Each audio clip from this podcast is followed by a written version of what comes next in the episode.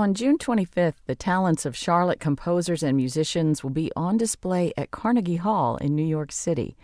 Composers James Kevin Gray and Rick Bean have created a jazz mass that will be performed by many musicians and singers from the Charlotte area in a concert dedicated to Dr. Bob Edgerton, who was head of the vocal department at Winthrop University for many years. They join me today to talk about the Mass and the upcoming event, and we'll also talk to Dawn Anthony, who is well known to Charlotte audiences and who will be one of the vocal soloists, as well as by Sanja Sepulveda, who is conducting the performance. Thank you all for, for being on Piedmont Arts today. It's a pleasure. You're welcome. You're welcome. My pleasure. Well, let's start out by talking about the work itself and how it came to be. This is a co composition right? It is. Okay. Well, Kevin and Rick, you want to tell us how it happened? Well, I, I will. I will give you a little bit of a start. Uh, I ran into Kevin. I haven't seen him in 30 years almost. I went to a concert and Kevin did a beautiful encore for a group called Renaissance. And I went to the reception and I went back and introduced myself to Kevin and said, Kevin, I think we could write a jazz mass where that's a little bit different from everything we see where not only jazz musicians back singers, but the singers back jazz musicians as they play their solos. So it's a totally integrated piece of work. We thought we could mix all of the elements of jazz, classical, and a cappella and everything into one one large piece. It was an interesting process also. The first two times we met, we just talked about the nature of the work. And one of the things we, we uh, decided on early on was to have everything in English rather than the typical Latin text and, and rough translations of, of the English. We really each kind of gravitated toward different movements from the Mass. And it's almost like a Lennon McCartney exercise where each movement, one person would primarily take the lead on that one. Then we would hand what we had worked off to the other one, and the other one would massage it and add 20 measures. And I never worked that way before. I really never uh, co composed with anyone, but with Rick, everything flowed so naturally. You know, handing him uh, the Kyrie, and then he he tacked on a few measures to it, and he handed me uh, uh, the credo, and I said, "This is great, but let's do this little little insert a little classical ten measures." And so it was just it was just a very organic and a very enjoyable experience. Absolutely. So you have the traditional movements that you would find in a traditional mass. Yes. yes but in English, it's very difficult to do jazz in Latin. So we could say instead of the credo, we say, This is what I believe. You know, this is more of a jazz feel, but it covers what the liturgy covers in the Mass. The other thing of that, too, rather than using a large jazz ensemble, we decided um, one of the things I really enjoy, and I think Rick does too, is if you were to go to a jazz club and hear a small quartet or trio play, there's an intimacy in that that we wanted that to convey into the music. Also, so the chorus would not be overwhelmed by a whole, a whole host of instruments. So it's a small ensemble, much like you would hear if you were to go to a jazz club. Piano, saxophone, a bass guitar, and drums. It's fairly balanced between, you know, we have two vocal soloists, Dawn and, and, and Herbert Johnson, who will be singing, small instrumental ensemble, and then the chorus and at certain instruments, uh, uh, the saxophone can have a just a wailing, crying quality to it. The piano can have a very soft feel to it.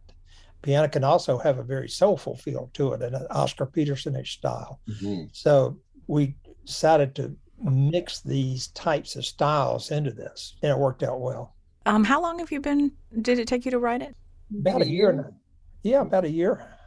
Yeah. And I'm curious, what was it that made you decide you wanted to do a mass? From my perspective, I have done some things. Uh, there's some called one called a little jazz mass, and then there's another called Jazz Gloria, and all of these are, as I noticed playing them, I said the, the jazz musicians are dutiful, dutifully backing up these singers and really not doing a darn thing. And uh, as far as jazz expressing jazz, and I thought this is not right every player has to have an input to this. That was the whole idea to mix it in, put it in a blender and mix it up so it comes out one piece of work, not just a, here, here's a choral work. Uh, this is a jazz work. with the chorus and with jazz musicians. The other point of that, too, is that the Mass is ancient. It's been around in some forms for 2,000 years. It has been a, a, a universal experience, a shared experience for billions and billions of people over those 2,000 years. And also, that Mass has been shaped by all the different cultures that have experienced it. Whether it's people from Europe, whether it's people from South America, from Asia, from Africa, this Mass has been prevalent all over the world. So, again, a shared experience, an ancient experience, bring it into a way where, where you can show the different ways that has been touched by other cultures. Dawn, I want to ask you a question. You're you mostly are singing secular music, are you not, in your career? Uh, no, I sing a little bit of both. Actually, it's it's a both. It's both. Um, I um, I'm sorry. You want to ask a question? I'm sorry. No, I mean you can go on from there. I was just going to ask you if you know, do you approach the sec- a secular a sacred piece differently from a secular piece? And have you done a, a, jazz mass before? I have done a jazz mass before. I think my first introduction to a mass at all was probably Haydn's Mass in Time of War. Um, when I was in middle school, no, high school, high school. So I was familiar with having Latin text in my mouth, uh, which was great. But I will say, coming to it from a young person, I didn't have connection to that text it was about the notes at that time. Uh, so, coming to it from a spiritual standpoint as an older person, now with the connection coming from it from a spiritual context and understanding what I am saying, was a whole um, an, another meaning totally to come to it with um, uh, from a different standpoint as far as my heart. So, not just a intellectual um, aspect um, with notes on the page, but from a spiritual standpoint. So, um, I could connect to it from both sides the beauty, I think, of this work is the fact that jazz, which is a wonderful improvisational style, there are moments in the Mass that I have an opportunity to be able to do some of those things. And so I connect with it um, again from the spiritual standpoint of creation, being part of that is it being made in his image. So the aspect of being able to create real time um, musically is really pretty neat. And how long have you been working on this? Uh, when did they approach you about it? I think um, I would say when it was near its finishing, I was really excited about it because it was blending two parts.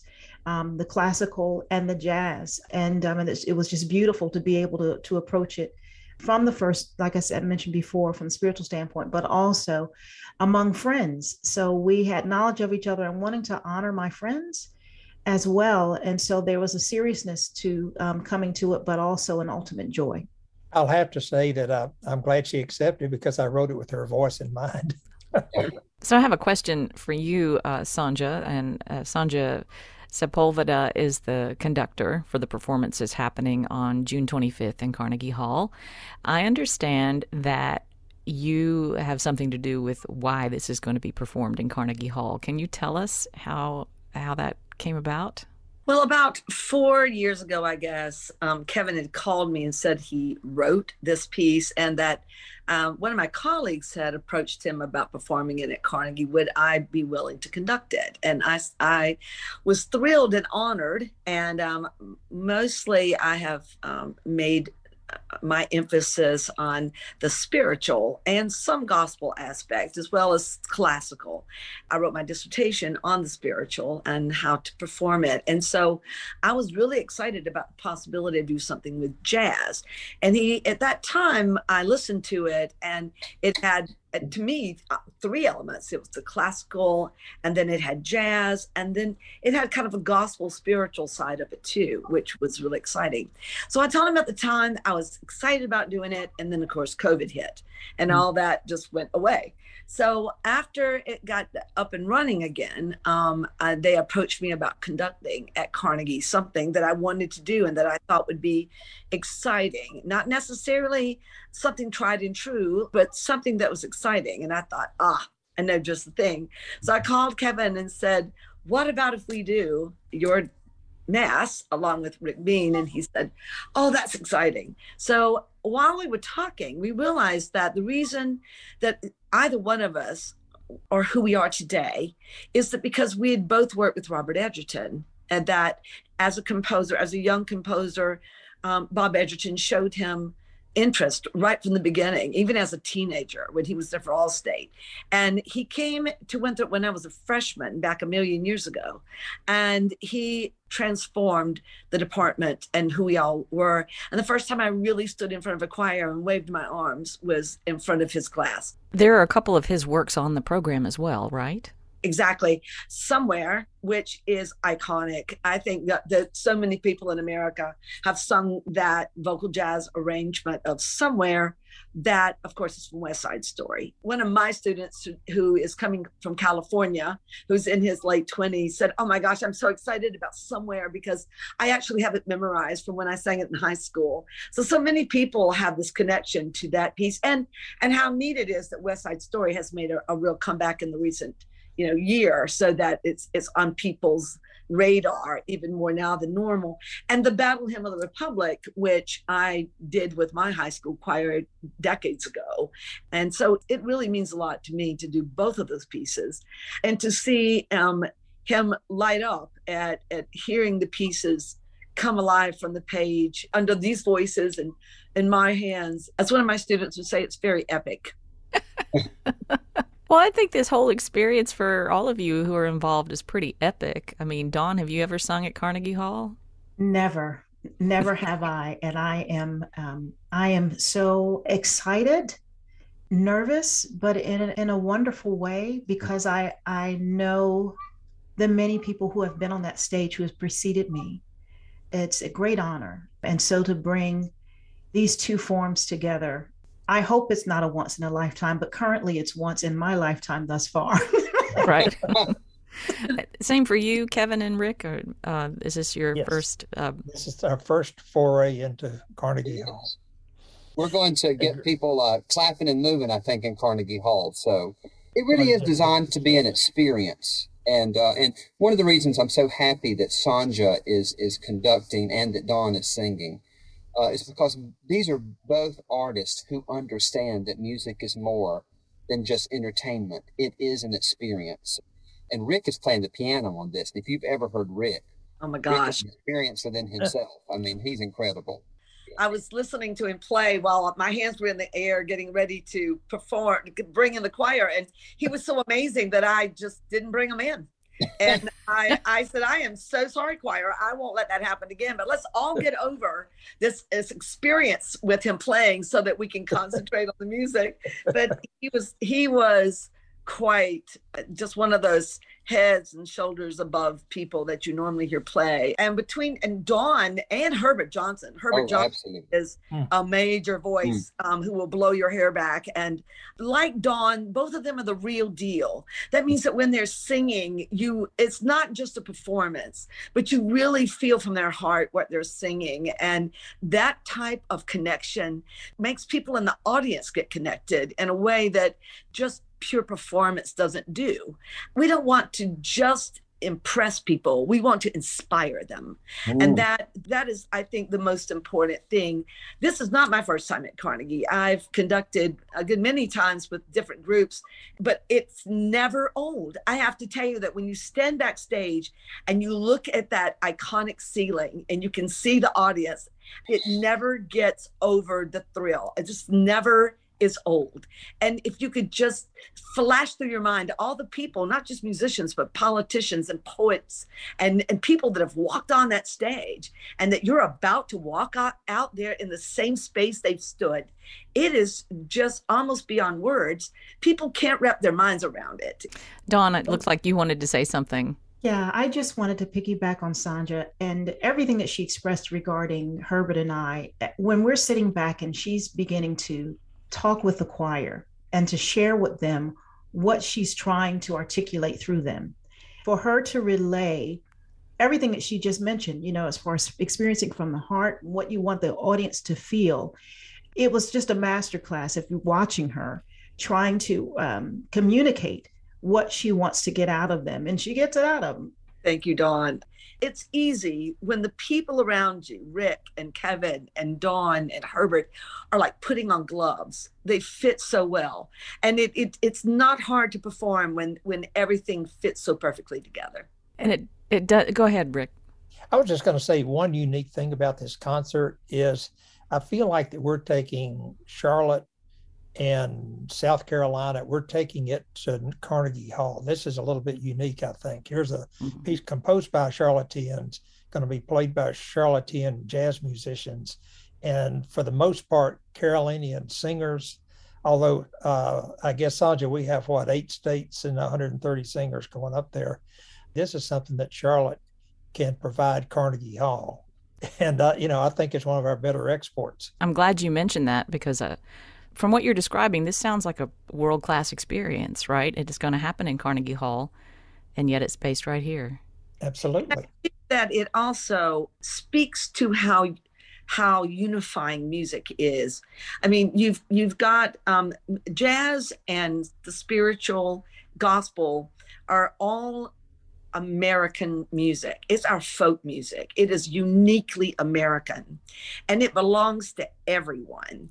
And you've got such a diverse amount of people on that stage coming together and showing that music has no color, has no no box that everyone can communicate with this and learn from each other. And we've got uh, one of my students that's conducting the first song called I Am in Need of Music by David Brunner. And uh, David Richardson, we were laughing, David and I were. He's an African American gentleman who is conducting the classical piece. And I, the Caucasian woman, is conducting the, the jazz piece. And then the composers are Caucasian. And then the soloists are African American. And I think it just speaks to how music is just just universal. And that all saying is that music can say things that words could never say. Yeah, it's uh it seems like it's one of our best opportunities to come together. One last question, uh just will this be performed in Charlotte again? We certainly hope so. We'd love to do it and as we've shown we can Sandra, you can roust up an, another choir, I'm sure. I am always ready to do this. And after we sing it at Carnegie, we can also speak to people and see that maybe this summer we want to have a reunion and do it again in the area. Well, thank you all for uh, for joining me today and, and being on this episode of Piedmont Arts. It's really exciting what you're doing, and um, best of luck. Again, the concert at Carnegie Hall is on June 25th.